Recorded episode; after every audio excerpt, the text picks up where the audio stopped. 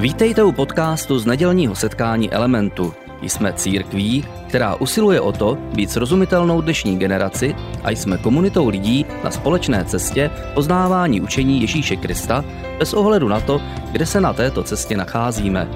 Doufáme, že dnešní přednáška bude pro vás užitečná.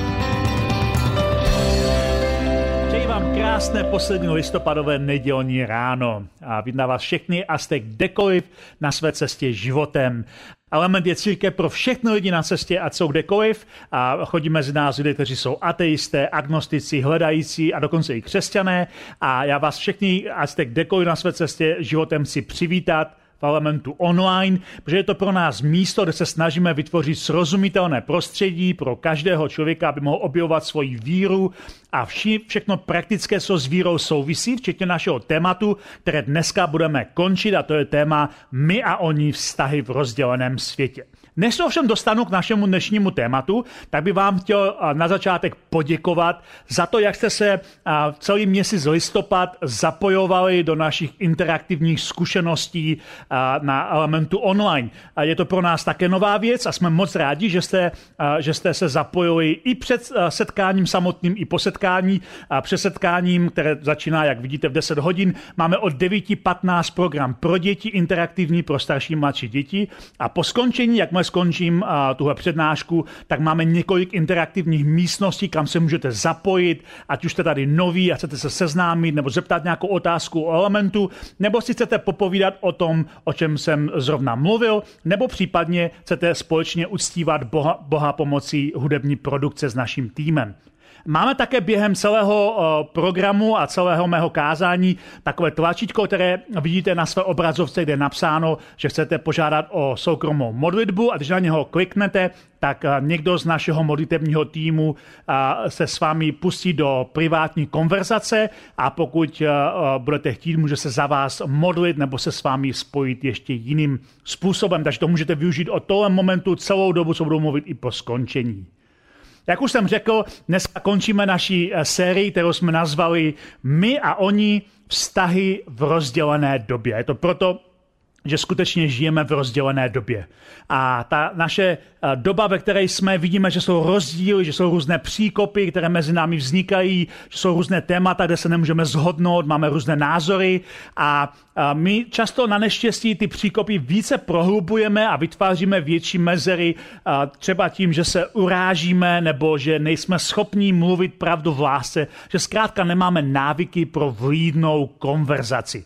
A samozřejmě vidíme, že ty témata, které jsou takové horké brambory, jak se tomu někdy říká, že jsou takové, které se nás týkají všech a vytvářejí prostředí pro tenzi a pro nějaký nesouhlas. Může to být třeba téma politiky lidé se, se sejdou třeba na návštěvu, rodiny se sejdou, tak společně probírají politiku a někdy se dostanou do nějaké hádky. Může to být americké volby, může to být celá problematika COVID-19, anebo to může být třeba také otázka náboženství. Je spoustu velice citlivých oblastí, které nás zasahují jako celek a v takovýchhle situacích a takovýchhle momentech máme často tendenci v různých těch klíčových situacích mít nějaké stanovisko, nějaký názor, zaujmout pevnou pozici a bránit tu pozici až do posledního dechu. Chtěl bych ovšem říct, že je naprosto v pořádku, že mezera mezi lidmi je, že nejsme stejní, že existuje nějaká rozdílnost, že mezera skutečně existuje a je to naprosto v pořádku. Říkám to proto, že Někdy lidé si říkají, kež bychom byli víc stejní, kdyby jsme měli stejné názory a podobné přístupy k věci. A někdy si říkáme, jak můžeme usilovat o něco společného, když jsme rozdílní a máme rozdílné názory. A minulý týden jsme si říkali, že každý z nás se může rozhodnout být nástrojem pokoje a společného růstu pro celou naši skupinu, kde patříme, nebo pro církev, pro svoji rodinu ale potřebujeme proto také najít uh, důstojnost v naší rozdílnosti. A na začátek je potřeba říct, že skutečně není žádná chyba, není chybou, že jsme rozdílní, že máme různé názory, že máme různé pohledy na věc. Konec konců, zkuste si představit společnost, kde by všichni na tom byli úplně stejní, kdyby vypadali stejně, chovali se stejně, mluvili stejně. Zkuste si představit společnost, kde by všichni lidé chodili se stejným sestřihem, protože já už nemůžu moc jiný sestřih než ten, který mám, tak byste všichni museli nosit můj sestřih. Všichni bychom chodili ve stejném oblečení, chodili bychom do stejné církve, poslouchali bychom stejnou hudbu, koukali bychom se na stejné filmy, měli bychom stejné názory. Kdyby jsme žili takové společnosti a možná někteří si pomínáte na dobu minulou, tak byste si řekli, tohle je totalitní společnost. To je společnost, která potlačuje nějakou kreativitu, která potlačuje tvůrčí vyjadřování se nebo tvůrčí myšlení. A zrovna listopad, který právě teď končí, je pro nás každoročně připomínkou pádu totalitního režimu, kdy z takové té šedí stejnosti jsme mohli rozkvést do nějaké různorodosti. A je to velice důležité, protože růz, různorodost a rozdílnost nás ve skutečnosti přitahuje, obohacuje a proměňuje. Různorodost není něco, co by nás mělo děsit, ale je to něco, co nás naopak může velice proměnit. Vidíme to na manželství, to je takový klasický příklad. Pokud manželství není uniformní totalitou, kde jsou obě dvě strany vyžadovány ke stejným názorům a ke stejnému chování a ke stejným pohledům na věc, tak je to přehlídka něčeho, co bych nazval vnitřní kreativní tenze vnitřní kreativní tenze. Je to, je to samozřejmě pořád tenze, rozdílnost nás přitahuje a manžel často do manželství uh, kráčí právě protože je přitahuje někdo, kdo není jako jsou oni, ale zároveň je to frustruje je to docela frustruje, protože je to, je to tenze, když obě dvě strany mají jiné pohledy na věc nebo jiné způsoby chování.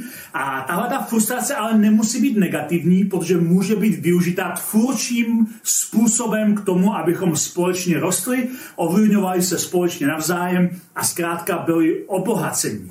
Proč, proč asi to tak vypadá, že Bůh nemá rád uniformovanost, ale naopak tvoří kreativně jedinečné originály. Vidíme to v přírodě a vidíme to také u lidí, že každý z nás je originál a je jedinečný. Proč tomu tak je? Je to proto, že jsme stvořeni k obrazu extravagantního tvůrce, který rád dělá nové a překvapivé věci.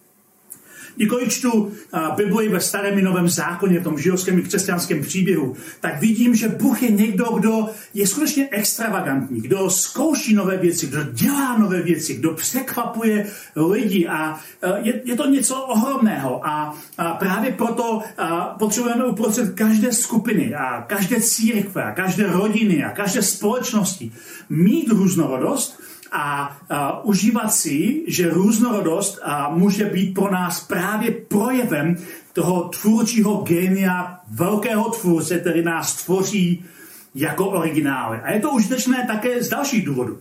A poštol Pavel na jednom místě v dopise církvi do Korintu říká, že je velice důležité, abychom měli mezi sebou různé skupiny a že je to důležité z praktických důvodů. Říká tam, Neboť musí být mezi vámi i různé skupiny, aby se ti osvědčení stali mezi vámi známými. On tady říká, a píše to té církvi v Korintu, že je důležité, aby v uprostřed té církve byly různé skupiny. A to proto, že různé skupiny vedou k vzájemnému růstu, ovlivňují se a nakonec to plodí nějakou osvědčenost nebo spolehlivost, že ti lidé najednou jsou osvědčení, protože ten jejich přístup k věci má lepší výsledky. A abychom mohli objevit něco, co má lepší výsledky, musíme zkoušet těch věcí zkrátka víc. A proto Pavel říká, je dobře, že je mezi vámi více skupin, protože to pomáhá tomu, abyste zjistili, co skutečně je osvědčené. A uh, mohli bychom to možná říct slovy, jsme o tom mluvili v minulých dílech, že církev, pokud je zdravá, zdravá církev by nikdy neměla být uniformovanou totalitní skupinou, a, ale že je vždycky uh, skupinou, která přitahuje do svého nitra lidi, kteří by se za normálních okolností nepovažovali za přátelé a kteří spolu nemusí souhlasit a přesto se můžou milovat a respektovat vzájemně.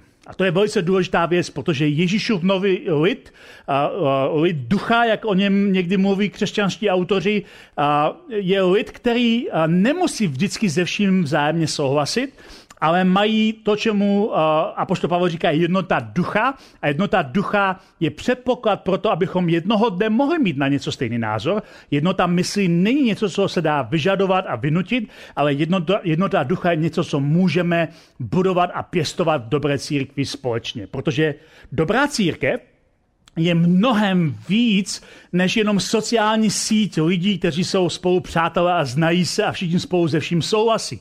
Je to místo nějaké transcendence, prostoru, ticha, pokoje, uctívání, bohatství, hloubky. Je to místo, kde rosteme osobně a kde rosteme společně. Je to velice důležitý prostor a zdravá církev je prostor, kde můžeme pěstovat vzájemné vztahy v lásce a vzájemné úctě. Jenom jsem četl takový citát, který někdo řekl, že uh, co nás vlastně odděluje, co odděluje křesťanskou víru od uh, třeba některých filozofií, nebo od buddhismu, nebo stoicismu. A uh, ta odpověď v té, v té knižce, kterou jsem četl, bylo, že je to právě jemně vyladěný život lásky po Ježíšově vzoru. A o něm vlastně mluvíme celý tenhle měsíc. Že Ježíš nám dává konkrétní příklad, že chodit v lásce, mít vyladěný život podle lásky, znamená chodit v Ježíšových šlépějích a že eh, cílem našeho života je skutečně mít lásku, ne mít pravdu. Pravda je velice důležitá, poznání pravdy je důležité, ale cílem není mít pravdu, cílem je mít lásku. A apoštol uh, Petr, Ježíšův blízký učedník, ve svém dopise uh, napsal tyto slova. Proto se ze všech sil snažte přidat ke své víře ušlechtilost, ušlechtilosti poznání, k poznání zdrženlivost, ke zdrženlivosti vytrvalost, k vytrvalosti zbožnost, ke zbožnosti bratrskou náklonost a k bratrské náklonosti lásku.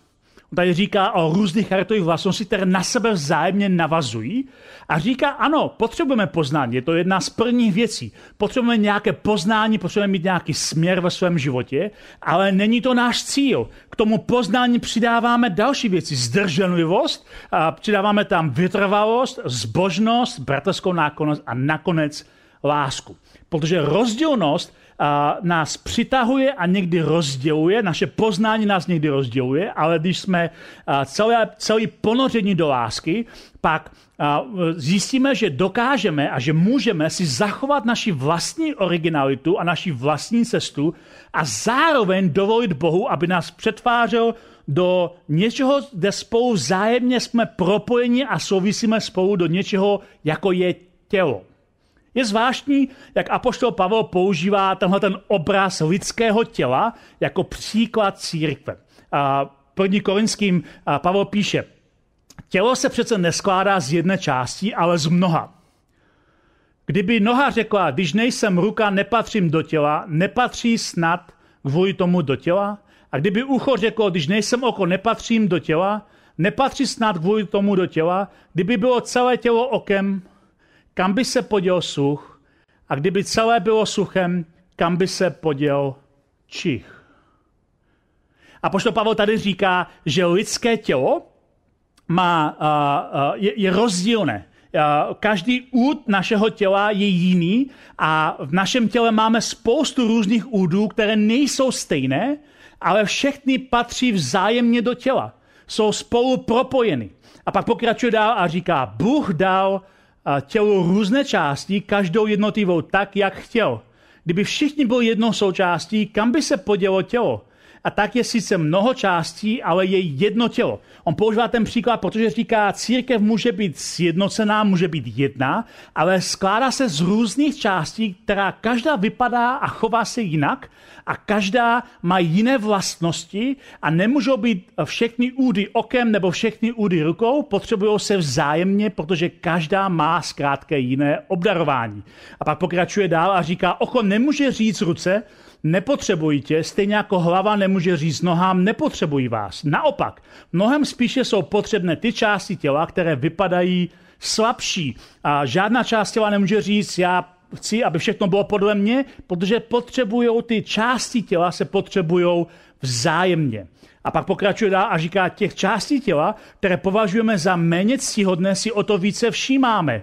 A částem našeho těla považovaným za neslušné a věnujeme o to větší pozornost, kterou ovšem ty slušné části těla nepotřebují. Znovu tady říká, jsou samozřejmě v našem těle orgány, které nejdou vidět, vypadají nenápadně, ale jsou o to důležitější.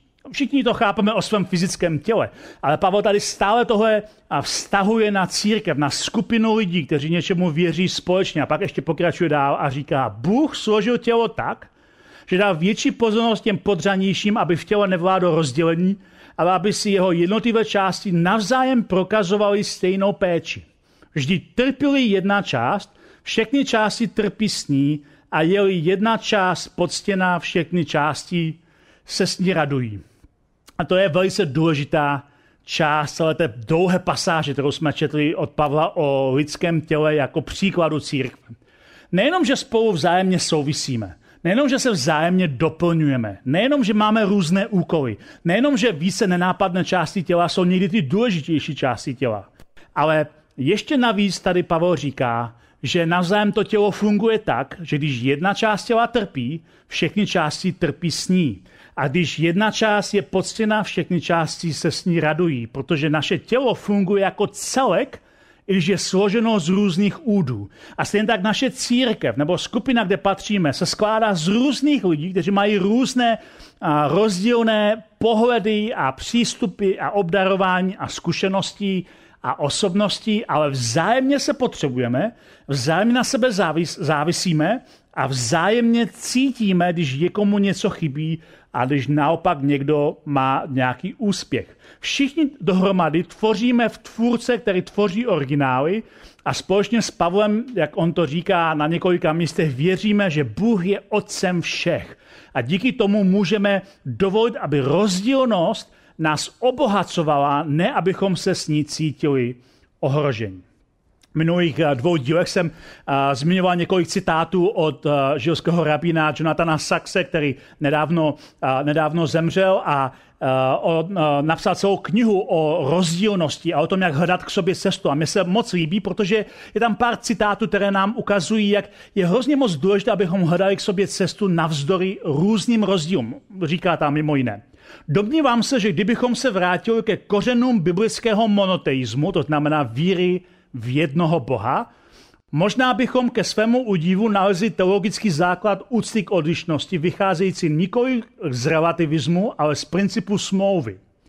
A on, on tam říká v té pasáži, že základem úcty, kterou máme jeden k druhému v rozdílném světě, je to, že jsme stvořeni k božímu obrazu, o tom jsme už mluvili vícekrát, a také to, že máme nějakou vzájemnou smlouvu, on to nazývá Noemovou smlouvu s lidstvem, že Bůh uzavřel smlouvu s celým lidstvem skrze Noema a každý člověk bez ohledu na to, čemu věří, z jaké je kultury, z jakého je pozadí, má smlouvu s Bohem právě skrze Noema. A je to úžasné, protože díky tomu svět, ve kterém se pohybujeme, nás udivuje svojí různorodostí. Žijeme ve světě, kde jsou tisíce různých jazyků, které má lidstvo hovoří. Je tady mnoho různých kultur a obrovská pestrost a různých projevů, jak se, jak, jak se chováme a jak mluvíme a jak tvoříme projevu lidského ducha. Když nasloucháme pozorně těm různým projevům, tak zaslechneme i uh, u lidí, o kterých bychom to nečekali, nebo v kulturách, kde bychom to nečekali, zaslechneme hlas moudrosti, který nám říká něco, co je následkem toho božího obrazu, který je vtisknutý do lidské duše. A to je právě to, kde nacházíme důstojnost naší rozdílnosti. A pak ještě Jonathan Sachs pokračuje a říká, svět není stroj. Svět není stroj. Není to stroj, který naprogramujeme a který běží, ale je to složitý interaktivní ekologický systém, jehož základem je právě rozmanitost. Po, ve všech formách. Rozmanitost biologická, osobní, kulturní a náboženská. Jakýkoliv záměr potlačit tuto rozmanitost prostřednictvím mnoha dnešních forem fundamentalismu by znamenalo ochuzení bohaté struktury našich sdílených životů a tím i potenciálně katastrofální zužení horizontu možností. Možná to zní tak trošku technicky pro některé z vás, ale on tady říká, že svět je různorodý ve všech různých formách a kdybychom ho snažili sjednotit násilně do stejné formy, tak bychom ochudili svůj vlastní život, protože bychom ochudili uh, svůj svět od různých možných horizontů, toho, co jsme schopni udělat, kam se můžeme pohnout a jak můžeme společně růst. Jinými slovy, uh, jednota v nebi vytváří rozmanitost na zemi. Uh, Bůh je skutečně jeden a, v nebi je jednota, ale ta jednota která je u Boha na zemi, vytváří rozmanitost. A, a během to, té série se mě někteří lidé e, v těch interaktivních místnostech psali, e, ptali, co to znamená, že, že musíme k sobě mít lásku, co pak pravda není důležitá. A chci říct, že pravda je velice důležitá, ale pravda v nebi, která přesahuje prostor a čas a která je absolutní, je neomezená, ale lidské vnímání této pravdy je prostorem a časem vázáno a proto se potřebujeme naučit milovat lidi jedině tím, že milujeme konkrétně lidi. Ne pouze celé lidstvo jako nějaký abstraktní pojem, ale konkrétní lidi, kteří jsou okolo nás. Potřebujeme slyšet jejich příběh a milovat je tam, kde jsou. A s tím trochu bývá náš problém. Náš problém je v, eh, je v tom, primární problém je v tom, že vidíme pouze svůj vlastní příběh. Známe pouze svoji, svoji stránku příběhu. A jako lidé jsme odborníci na to, že se stavíme do role obětí a přepisujeme ten narrativ vlastního příběhu tak, že vždycky jsme uprostřed každé nespravedlnosti, která se vůči nám stane. A vždycky máme pocit, že svět je proti nám, že my jsme proti světu. Ale neměli bychom nikdy zapomenout na to, že jestliže cokoliv se stane nám, my jsme udělali něco podobné zase někomu jinému. My jsme ve světě, kde my přijímáme i dáváme a přijali jsme mnoho trápení od různých lidí, ale zároveň jsme způsobili různé trápení zase jiným lidem. Málo kdy se dostáváme do situace, že je někdo čistá oběť a někdo čistý viník. Často je to mnohem komplikovanější příběh, než se na první pohled zdá. Jen se zkusme zamyslet, jak často vyprávíme svůj vlastní příběh a vyprávíme ho způsobem, že nám lidé ublížili a nás zranili, ve srovnání s tím, jak často vyprávíme příběh, kde my vyprávíme, jak my jsme zraňovali, jak my jsme ubližovali. Často my ten náš příběh vyprávíme stylem, jako že všichni jsou idioti, kromě mě samozřejmě, protože já jsem úžasný. A to je náš problém v celém hledání důstojnosti v rozdílnosti.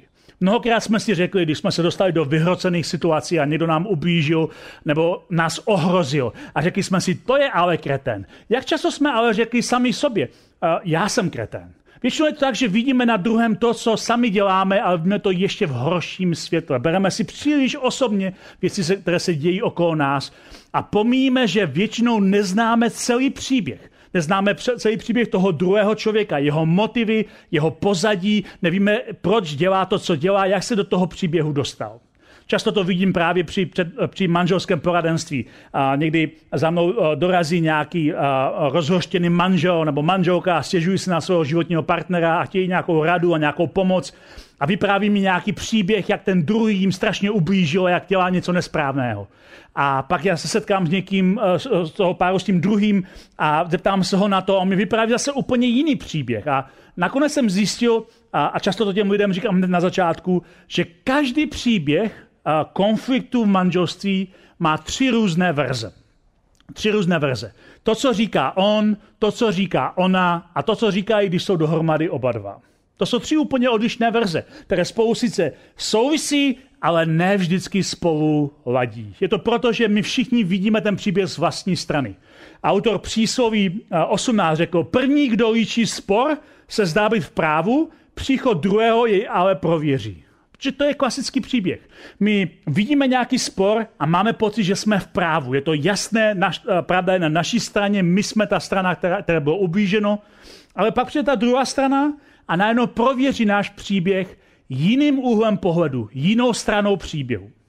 A a náš problém je, že my často nechceme naslouchat té druhé straně příběhu, protože chceme věřit pouze jedné verzi a hádejte, která verze to je. Je to vždycky naše vlastní verze. Vždycky naše příběhová linka a, je ta naše. A my známe naši verzi mnohem dřív, než si poslechneme druhého, který teprve má přijít. Ten člověk, který přijde ze svojí verzi, přichází do už hotového scénáře, který jsme si napsali my sami. A právě proto potřebujeme pomoc někdy někoho dalšího, kdo nám nastaví zrcadlo a kdo nás učí, jak získat důstojnost v rozdílnosti. Jak se nesoustředit na to, že jsme jiní, ale jak hledat důstojnost naší rozdílnosti. Minulý týden jsem vyprávěl, jak úžasné a fascinující bylo, že Ježíš a svého zrádce Jidáše, který ho zradil za peníze, nazývá v okamžiku zrady svým přítelem. Samozřejmě mohlo by se to stát v situaci, kdyby Ježíš nevěděl, co se děje a nazval by ho přítelem, ale teprve pak by se to všechno se, seběhlo a Ježíš vlastně by byl jako oběť té situace. Ale v našem případě, v tom příběhu, který jsem vyprávěl, Ježíš přesně ví, co se děje. On ví, že ho Jidáš zradí. On ví, že za pár hodin poté bude ukřižován a že zemře a on zná ten příběh, který je před ním. A přesto všechno nazývá, přesto všechno nazývá a Jidáše svým přítelem. Říká, ty jsi můj přítel. A to je něco úžasného a je to vysoká laťka, vysoký standard, jak hledat ten druhý příběh. A my neznáme Jidášův příběh dopodrobna, neznáme jeho, jeho dětství, ale Ježíš za ty tři roky, co s ním strávil čas, pravděpodobně jeho příběh zná mnohem lépe. A Ježíš mu dává nějakou důstojnost i uprostřed situace, kterou si Jidáš vůbec nezaslouží. Jidáš si nezaslouží důstojnost situaci, kdy zrazuje svého mistra, ale Ježíš mu přesto důstojnost dává. A dávat důstojnost lidem, kteří to nezaslouží, je úžasná věc. Kdybychom se to jenom naučili, jak to může v praxi fungovat. Před nějakou dobou jsem četl knížku uh, Tonyho Campova. Tony Campo je americký kazatel a spisovatel a uh, někdy má velice takové progresivní, ra- radikální názory na všechny strany. A on vypráví, uh, jak jednoho dne letěl na Havaj, kde měl přednášet a kvůli časovému posunu, když přiletěl na Havaj, tak tam najednou bylo, byl ten posun takový, že nemohl v noci spát. Pokud jste cestovali přes různá časová pásma, tak přesně víte, o čem mluvím. A protože nemohl spát, tak se rozhodl, že si zajde koupit něco k pití, nějakou kávu a koblihu do, do restaurace, takové té americké restaurace, které se říká diner, která je otevřená 24 hodin denně a vždycky tam máte stejné jídlo, kdykoliv tam přijdete v kteroukoliv dobu a tak do toho dineru zašel, bylo asi 3.30 ráno, sedl si tam a objednal si tu koblihu s kávou a, a prostě uh, jedou to, pil to. A během, během toho, co tam jedl uh, tu koblihu, tak tam najednou se přiřítila v těch 3.30 ráno skupina prostitutek. A byly velice hlasité a velice opozlé a sprosté a, a sedli se tam na různá místa a chovali se neslušně a bylo to takové prostě, měli zrovna nějakou pauzu ve své směně. A, a bylo to pro toho Tonyho docela nepříjemná zkušenost a, a říkal si, asi bych to tady měl zabalit a jít na svůj hotel. Ale pak zaslechl, jak jedna ta prostitutka se zmínila, že na druhý den má mít narozeniny. A e, ty ostatní prostitutky řekli, a co budeš dělat, jak to budeš slavit? No a říká, já jsem to neslavila dosud a nebudu to slavit ani ty další narozeniny. Nikdy jsem neslavila narozeniny, nebudu slavit ani tentokrát. A pak po, po pár minutách se e, všechny děvčata zvedly a odešly pryč zase na pokračování své směny. A Tonyho to zaujalo. Říkal si, to je zvláštní. Já neznám příběh té Agnes, jak později zjistil, že se ta, ta prostitutka jmenuje. Neznám její příběh, nevím přesně, co se stalo v jejím životě, proč nikdy neslavila narozeniny, ale je smutné, že má mít narození a nikdo to nechce oslavit. A tak, když ty děvčata odešly, zašel za majitelem té restaurace, který jsme jmenoval Harry, a řekl mu, co kdyby jsme, co kdyby jsme něco udělali pro, pro tu prostitutku, jak se vůbec jmenuje. A on říká, to je, to je Agnes, chodí tady každý, každý ráno, ve stejnou dobu ty děvčata tady pokaždé vždycky přijdou. On říká, takže přijel tady i zítra. On říká, ano, přijel tady i zítra, to je jejich standard, každý den ve 3.30 tady takhle dorazí. A Tony říká, co kdyby jsme pro ní připravili narození? Nikdy neslavila narození. Co kdyby jsme pro ní připravili narození? Připravili narození. Harry mu se to líbilo, zavolal svoji manželku, která vařila v kuchyni a vymyslel, že udělají pro ní dort. A bylo to sice tajné, ale slovo se rychle rozšířilo, takže spoustu děvčat přišlo ještě předtím, než měla dorazit Agnes, vyzdobili celou tu restauraci diner, hodili tam takový ten nápis Happy Birthday, připravili tam velký dor. A když Agnes přišla, tak všichni spustili takový to americký Happy Birthday. A bylo to prostě strašně jako milé. A, a Tony s Harry mi donesli ten velký dort a řekli, tohle je tvůj dort. A ona nikdy v životě nedostává žádný dort. A byla z toho strašně dojatá a nevěděla, co má říct. A Harry se ptal, mám ho začít řezat, abych každému rozdal? Ona říká, můžu počkat chvíli. A pak se ptá, mohla bys ten dort odnes domů? Já jsem nikdy nedostala žádný dort. A byl to takový zvláštní moment. Tony píše až svatý moment. Tak ona vzala ten dort a odnesla ho pryč. A všichni ostatní tam zůstali takovým zvláštním, až skoro zbožném tichu. Ani to nevěděl, co má dělat. A Tony nevěděl, co má dělat. A neznal tam nikoho prakticky, protože tam byl druhý den. A začal se modlit. Začal se modlit, začal se modlit za Agnes, aby jí Bůh opatroval, aby jí Bůh pomohl, aby jí eh, dal prožít svoji lásku skrz ten dort. A později říká, asi to nebylo to nejvhodnější, co se dalo dělat v situaci, když jste ve 3.30 ráno v dineru plném prostitutek a pasáků modlit se za, za tu Agnes, ale říká, v té chvíli mi to přišlo jako dobrý nápad. a když skončil, když skončil tu modlitbu, tak Harry, majitel té restaurace, se k němu nakonec řekl, to jsem nevěděl, trošku nepřátelsky, to jsem nevěděl, že jste kazatel. Z jaké církve vy vůbec jste? A Tony se k němu otočil a řekl, já patřím do církve, co pořádá párty pro děvky ve 3.30 ráno. A Harry mu na to odpověděl, ne, to teda nepatříš. Taková církev neexistuje. Taková církev neexistuje. Kdyby taková církev existovala, tak já bych se tam určitě připojil. Do takové církve bych určitě chodil.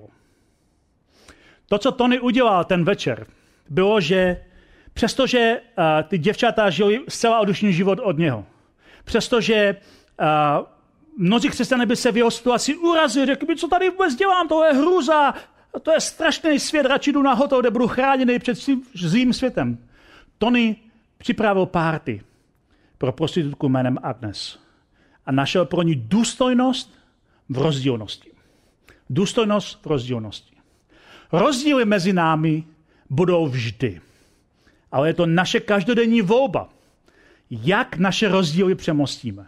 A jestli chceme přemostit opravdu dobře, jestli chceme přemostit opravdu hodnotně, musíme hledat, co to znamená důstojnost v rozdílnosti. Protože každý z nás je jiný, každý má jiný příběh, každý má jiné pozadí. Rozdíl mezi námi budou. Budeme mít jiné politické názory, budeme mít jiné názory na náboženství, budeme mít jiné názory, jak chápeme Boha, budeme mít jiné názory na spoustu jiných témat, které nás dokáží rozdělovat. Ale otázkou je, Jaké bude moje každodenní, moje dnešní rozhodnutí, abych našel důstojnost v rozdílnosti a abych přemostil mezeru, která je mezi námi, která sama o sobě není problém, pokud jsme lidmi, kteří staví mosty. Moc vám děkuji za to, že jste poslouchali celou sérii a My a oni, vztahy ve eh, rozdělené době. Je to téma, které se nás všech týká, protože žijeme v nějaké rozdělené době. A každý z nás má v sobě potenciál a schopnost budovat mosty a hledat důstojnost v rozdílnosti, která je mezi vámi. Jsem moc rád, že jste se připojili celý listopad a pokud jste minuli některý z dílů, můžete si poslechnout ten díl na našich podcastech, na Spotify nebo Apple podcastu nebo na našich webových stránkách. Příští týden budeme pokračovat s jiným tématem. Nedávno jsme si připomínali 350 let od úmrtí Jana Amose Komenského a k tomu se dostaneme příští týden. Dnes ovšem nás stále ještě čeká rozdělení do interaktivních místností, kam vás všechny chci pozvat. Už jsem zmínil, máme tři různé místnosti. A, jedna se jmenuje Jsem tu nový, pro každého, kdo je tady nový a chtěl by se seznámit nebo zeptat se jakoukoliv otázku o elementu, kterou máte na srdci, nebo se zkrátka jenom pozdravit a seznámit. Pak je tady Talk It Over, kde můžete společně rozebrat to, co jsem dneska probíral a cokoliv dalšího vás napadne a worship, kde můžete společně uctívat Boha pomocí hudební produkce s naším týmem a samozřejmě pořád platí, že můžete kliknout na to tlačítko, že chcete privátní modlitbu a někdo z našeho modlitebního týmu se s vámi spojí. Děkuji ještě jednou, že jste byli dneska společně se mnou v Elementu online a doufám, že se uvidíme příští týden. Mějte se krásně.